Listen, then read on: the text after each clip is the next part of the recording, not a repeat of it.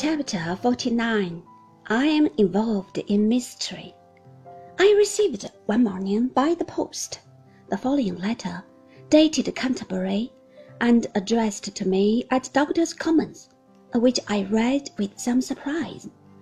My dear sir, circumstances beyond my individual control have, for a considerable lapse of time, effected a severance of that intimacy which in the limited opportunities conceded to me in the midst of my professional duties of contemplating the scenes and events of the past, tinged by the prismatic hues of memory, has ever afforded me, as it ever must continue to afford, gratifying emotions of no common description.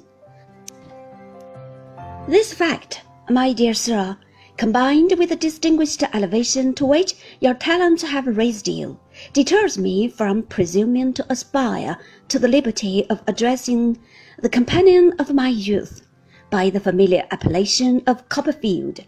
It is sufficient to know that the name to which I do myself the honor to refer will ever be treasured among the monuments of our house.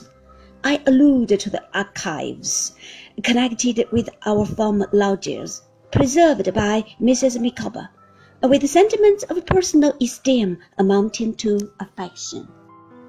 It is not for one situated through his original errors and a fortuitous combination of unpropitious events, as is the foundered bark, if he may be allowed to assume so maritime a denomination, who now takes up the pen to address you. It is not I repeat, for one so circumstanced, to adopt the language of compliment or of congratulation that leaves to abler and to purer hands. If your more important avocations should admit your ever tracing these imperfect characters thus far, which may be or may not be, as circumstances arise, you will naturally inquire by what object am I influenced, then, in inditing the present missive, Allow me to say that I fully defer to the reasonable character of that inquiry, and proceed to develop it, premising that it is not an object of a pecuniary nature. Without more directly referring to any latent ability that may possibly exist on my part, of wielding the thunderbolt, or directing the devouring and avenging flame in any quarter, I may be permitted to observe, in passing, that my brightest visions are forever dispelled, that my peace is shattered and my power of enjoyment destroyed, that my heart is no longer in the right place, and that I no more walk erect before my fellowmen. The canker is in the flower, the cup is bitter to the brim, the worm is at his work, and will soon dispose of his victim.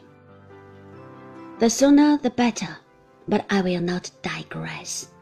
Placed in a mental position of peculiar painfulness, beyond the assuaging rate even of Mrs. Micawber's influence, though exercised in the tripartite character of woman, wife, and mother, it is my intention to fly from myself for a short period, and devote a respite of eight and forty hours of revisiting some metropolitan scenes of past enjoyment.